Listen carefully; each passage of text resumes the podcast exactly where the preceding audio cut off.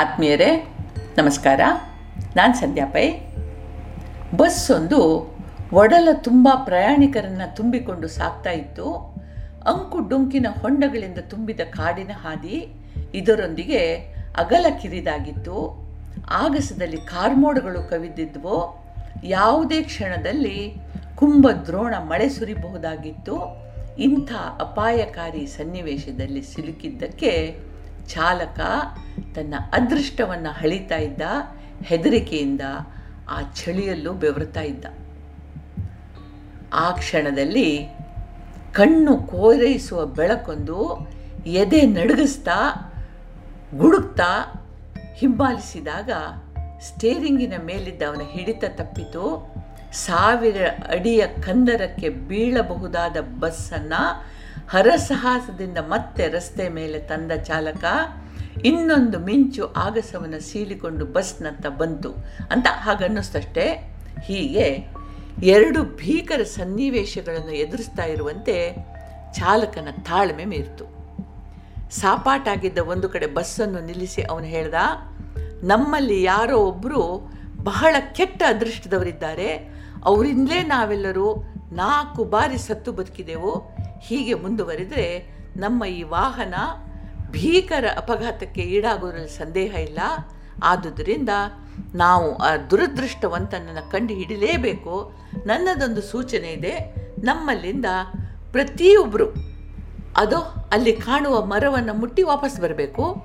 ಯಾರ ಸಾವು ಇಂದು ನಿಶ್ಚಿತ ಇದೆಯೋ ಅವನು ಆ ಮರ ಮುಟ್ಟಿ ವಾಪಸ್ ಬರೋಷ್ಟರಲ್ಲಿ ಸಿಡಿಲು ಬಡಿದು ಸಾಯ್ತಾನೆ. ಮಿಕ್ಕವರು ಕನಿಷ್ಠ ಸುರಕ್ಷಿತವಾಗಿರ್ತಾರೆ. ಇದೋ, ನಾನು ಮೊದಲು ಮುಟ್ಟಿ ಬರ್ತೀನಿ ಅಂತಂದ. ಹೀಗೆ ಚಾಲಕ ಹೋಗಿ ಮುಟ್ಟಿ ಬಂದ. ಎರಡನೇ ಅವನ ಸರದಿ ಬಂತು. ಅವನು ಗಡಗಡ ಅಂತ ನಡುಗ್ತಾ ಇದ್ದ. ಸುರಿಯುವ ಧಾರಾಕಾರ ಮಳೆ, ಸಿಡಿಲು, ಗುಡುಗು ಬೇರೆ. ಆದರೆ ಬೇರೆ ಉಪಾಯ ಇರಲಿಲ್ಲ. ಒಂದು ವೇಳೆ ಅವನೇನಾದರೂ ನಾನು ಹಾಗೆ ಮಾಡಲ್ಲ ಅಂದರೆ ಮಿಕ್ಕವರು ಅವನನ್ನು ಬಸ್ಸಿನಿಂದ ಹೊರಗೆ ಎತ್ತಿ ಒಗಿತಾ ಇದ್ರು. ಸರಿ, ಅವನೂ ನಡೀತಾ ಹೋಗಿ ಮರದ ಕಾಂಡವನ್ನು ಮುಟ್ಟಿ ಓಡ್ತಾ ಬಂದ. ಒಂದು ಗಾಢವಾದ ನಿಟ್ಟಿಸುರು ಅವನಿದೆ. ಸೀಳಿ ಹೊರಗೆ ಬಿತ್ತು ಬಿಡುಗಡೆಯ ಉಸಿರಾಗಿತ್ತದು. ಹೀಗೆ ಒಬ್ಬರಾದ ನಂತರ ಪ್ರಯಾಣಿಕರು ಮರ ಮುಟ್ಟಿ ಮುಟ್ಟಿ ಬಂದರು. ಹೋಗುವಾಗ ಇದ್ದ ಆತಂಕ ಭಯಗಳು ಮರಳಿ ಬರುವಾಗ ಸಮಾಧಾನದ, ವಿಜಯದ ಭಾವಗಳಾಗಿ ಬದಲಾಗ್ತಾ ಇದ್ವು. ಬದುಕಿ ಮರುಳಿ ಬಂದ್ವಲ್ಲ ಅಂತ. ಕಡೆಗೆ ಒಬ್ಬ ಪ್ರಯಾಣಿಕ ಉಳ್ದ.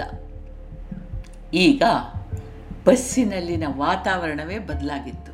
ಯಾಕೆ ಅಂತಂದರೆ ಅಷ್ಟೂ ಮಂದಿಯ ಮನಸ್ಸಿನಲ್ಲಿ ಈ ಪ್ರಯಾಣಿಕನೇ ಆ ದುರದೃಷ್ಟವಂತ ಅಂತ ಖಂಡಿತ ಆಗಿತ್ತು.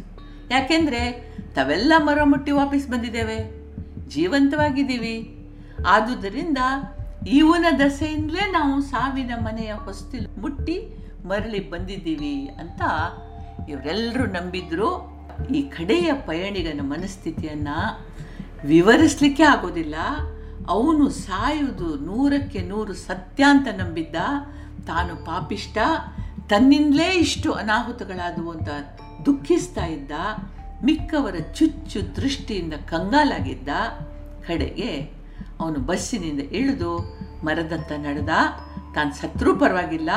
ಮಿಕ್ಕವರು ಸುರಕ್ಷಿತವಾಗಿ ಮನೆ ಸೇರಲಿ ಭಗವಂತ ಅಂತ ಪ್ರಾರ್ಥನೆ ಮಾಡ್ತಾ ಆ ಮರದತ್ತ ಹೋಗಿ ಮರದ ಮೇಲೆ ಕೈ ಇಟ್ಟ, ಮರವನ್ನು ಮುಟ್ಟಿದ.